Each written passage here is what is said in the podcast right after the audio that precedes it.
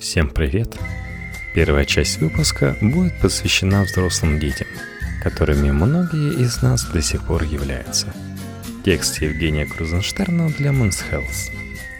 Мысль о том, что самые эффективные технологии менеджмента позаимствованы из горького родительского опыта, донимала меня с тех пор, как уборка игрушек превратилась в ежедневный кошмар. Миссия и команда, функции и цели – делегирование и умеренный контроль. Все это явно зарождалось где-то между сборами на прогулку и совместным приготовлением пиццы. Я даже собирался протестировать советы из книжки «Кризис трех лет ребенка. Что делать?» на своенравных журналистах. Но не успел. На нашего главу службы безопасности кинулся редакционный фикус Ваня. Не знаю, откуда пошла эта мода давать имена неодушевленным предметам. Но когда я пришел работать в редакцию, тут уже проживал надувной матрас Анатолий, лучший друг ночных дежурных. Матрас был весь в заплатах и в конце концов лопнул, а вслед за ним и терпение генерального директора. Последнее случилось на совещании с финскими инвесторами. Ночной редактор Люба без стука ввалилась в кабинет и с порога взвыла: «Миша, я провела ночь на Анатолии, я глаз не сомкнула». Она хотела потребовать новую раскладушку, но видела гостей. Через час гендиректор объявил о месячнике дисциплины. «Бардак! Не редакция, а колхоз!» — ругался он. «Даю вам месяц, а не то, далее не печатно». Эпохальное падение фикуса Вани случилось утром, во время инструктажа, который проводил наш глава службы безопасности, майор в отставке, ответственный за ликвидацию редакционного бардака. Где-то между пунктом «являться на работу не позднее девяти» и «держать в чистоте рабочие столы» майор облокотился на шкаф с архивом. Тот качнулся, и Ваня, забытый на шкафу во время уборки, звездой генералиссимуса рухнул майору на погону. От пункта «не курить в помещении» тот сразу же перешел к идиоматическим выражениям, из которых следовало: «обиделся». «Вот что вы за люди-то, а?» — обратился ко мне майор в лифте. Заканчивалась первая неделя месячника. «Сказано же, не опаздывать, свет выключать, не жрать на столах, мусор не копить. Несложные же требования. А у вас ни в чем нет порядка. шестнадцать штрафов за неделю, и все без толку. Как дети малые». Так ведь люди в редакции творческие, эмоционально незрелые и пульсивные. Дети и есть. Примитивно пошутил я. С ними угрозы не работают. «А что работает?» — заинтересовался майор. «А вы попробуйте вовлечь их в игру», — вспомнил я совет из «Кризиса трех лет». «Устройте соревнования. У меня вот сыновья не любят игрушки убирать. Так я только соревнованиями и спасаюсь. Кто первый убрал, тот и чемпион». На том мы попрощались. Прошла неделя. «Не работает соревнование», — сказал майор на остановке, где мы ждали автобуса. Завел я доску почета, самый пунктуальный, самый вежливый. Договорились, кто ни разу на неделе не опоздал, тот в пятницу на час раньше уйдет. Был у нас лидер, четыре дня без нареканий, а на пятый вообще не пришел. Пьянь. «Ну, — говорю, — нормально. Это же дети, большие дети. Они не могут держать в голове долгосрочные цели. Им подавай поощрение здесь и сейчас. Стимул должен быть, понимаете?» Прошла еще неделя. Я встретил майора в столовой. «Не работает ваша теория», — вздохнул он, осматривая скалоп. «Предупредил тут. Все, что останется после восемнадцати ноль-ноль на столах, выброшу нахрен. Два мешка бумажек, книжек, календарей собрал. Даже футляры от очков попадались. Думал, с утра паника будет. Куда там? Ни один не поинтересовался, куда все делось. Вечером прошелся, опять мешок бумажек. Вы перепутали. Поощрение, а не наказание». Я старался выглядеть как можно серьезнее. И главное, не переборщить. Если ребенок поймет, что ему платят за уборку, он по доброй воле и тряпку в руки не возьмет. Надо донести до него важность мероприятия, приложить помощь, показать пример. Тогда и пойдет. «Ничего мне не ответил майор. Больше мы не виделись. Я уволился. Даже жаль немного, что так рано». Дальше по оглавлению шло, как воспитать в ребенке ответственность, научить обращаться с деньгами, обратить любознательность на пользу. Ну да ничего, опробую этот план на следующем майоре. Комментарий Men's Health. С юридической точки зрения, в России ребенком считается всякий, кто не дорос до совершеннолетия, восемнадцати лет. Да и вообще, восемнадцатилетие в большинстве стран возраст вступления человека во взрослую жизнь. Однако, полагаясь на результаты свежих исследований, нейробиологи заявляют, пубертатный период длится как минимум до двадцати пяти лет. Дело в том, что префронтальная кора головного мозга развивается как раз до этого возраста, а вместе с нею продолжает формироваться эмоциональная зрелость, самовосприятие и рассудительность. Ниже результаты опроса россиян, проведенных фондом «Общественное мнение». Вопрос был такой: в каком возрасте вы почувствовали, что стали взрослым? четырнадцать лет и раньше – восемь процентов, пятнадцать-семнадцать лет – двадцать процентов, восемнадцать-двадцать лет – тридцать пять процентов, двадцать один-тридцать – двадцать два процента, после тридцати лет – четыре процента. Не чувствую себя взрослым – одиннадцать процентов. Вкус победы. Текст Тимофей Мозгов. В преддверии старта нового сезона эн бэ а мы попросили действующего чемпиона Тимофея Мозгова рассказать о том, как за океаном отмечают победу в чемпионате.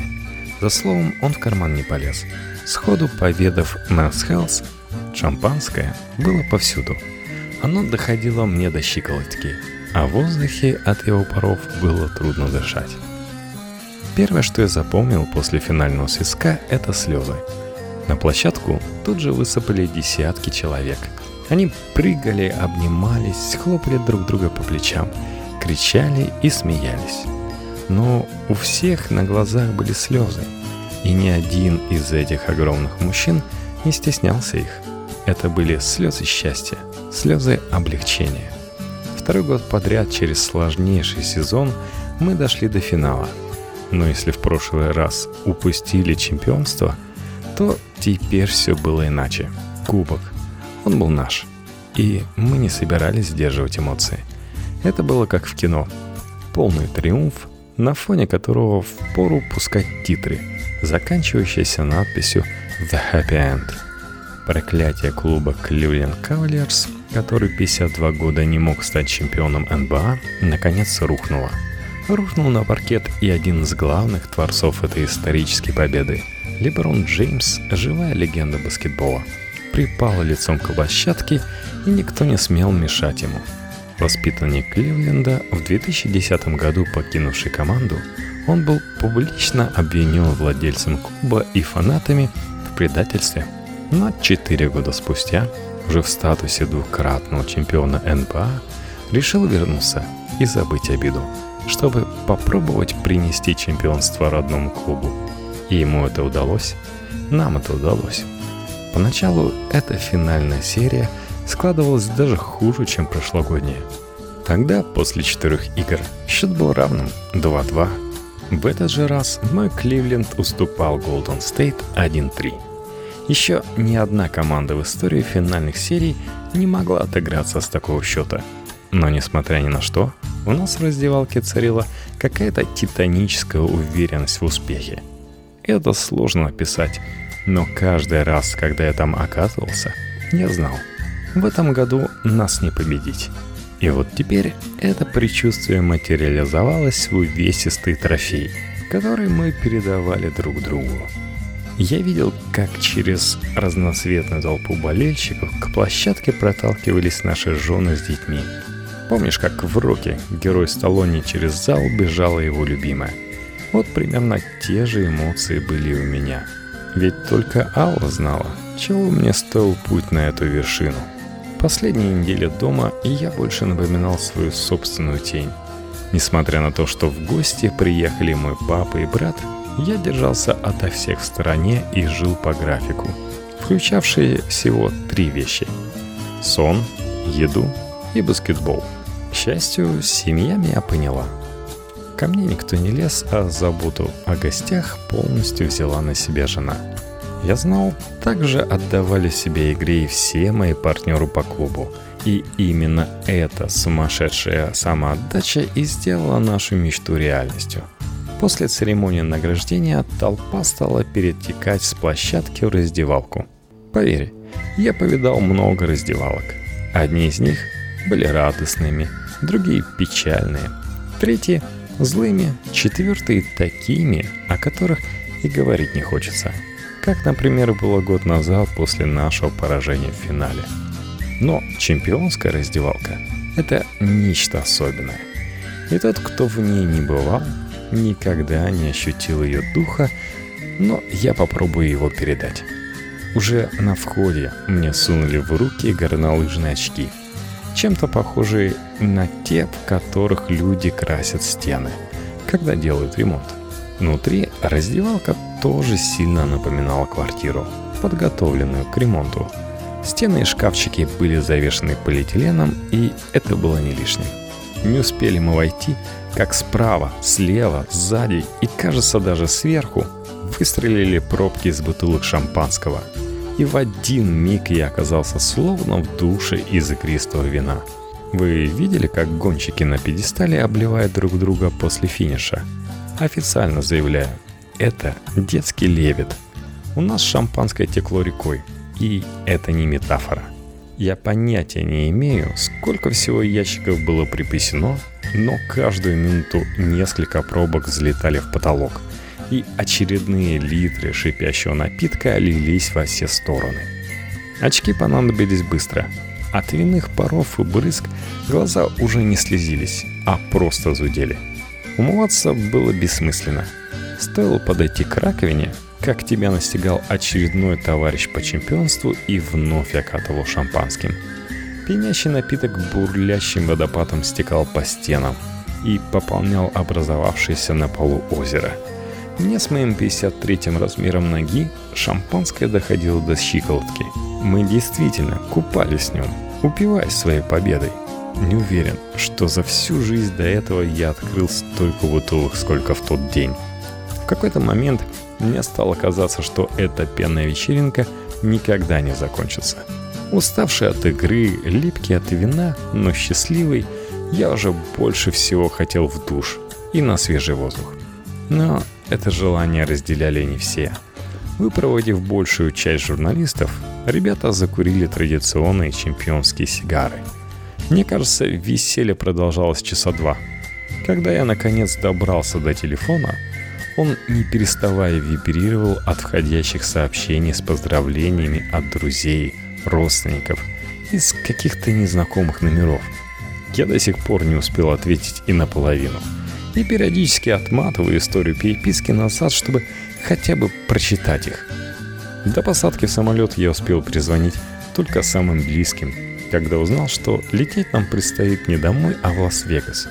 Дело было не только в том, что все хотели продолжения банкета, а в том, что наш Кливленд буквально с ума сошел от долгожданной победы. Так что ехать туда было небезопасно.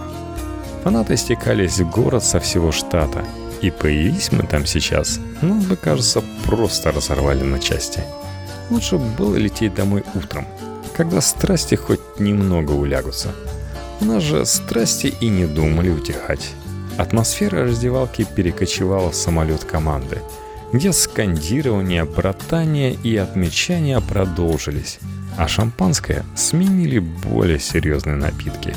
Где-то около двух часов ночи мы всей своей шумной компанией валились в клуб икс эс, находящийся в казино Энко, где нас уже ждал отдельный зал, торт в виде кубка и официантки, одетые в футболке Кавальерс с двадцать третьим номером Леброна Джеймса.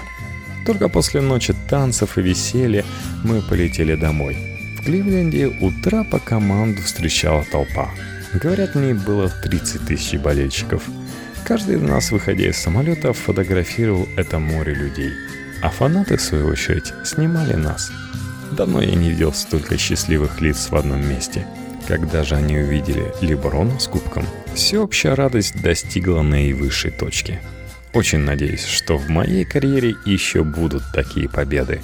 Ради них и стоит играть в баскетбол. Тимофей Павлович Мозгов. Родился шестнадцатого июля тысяча девятьсот восемьдесят шестого.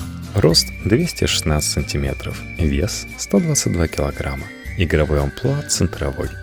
Команды Химки две тысячи шестой - две тысячи десятый, Нью-Йорк Никс две тысячи десятый - две тысячи одиннадцатый, Денвер Наггетс две тысячи одиннадцатый - две тысячи пятнадцатый, Кливленд Кавальерс две тысячи пятнадцатый - две тысячи шестнадцатый, Лос-Анджелес Лейкерс две тысячи шестнадцатый по настоящее время. Пожалуй, назову этот выпуск «Игры для детей и победы для взрослых».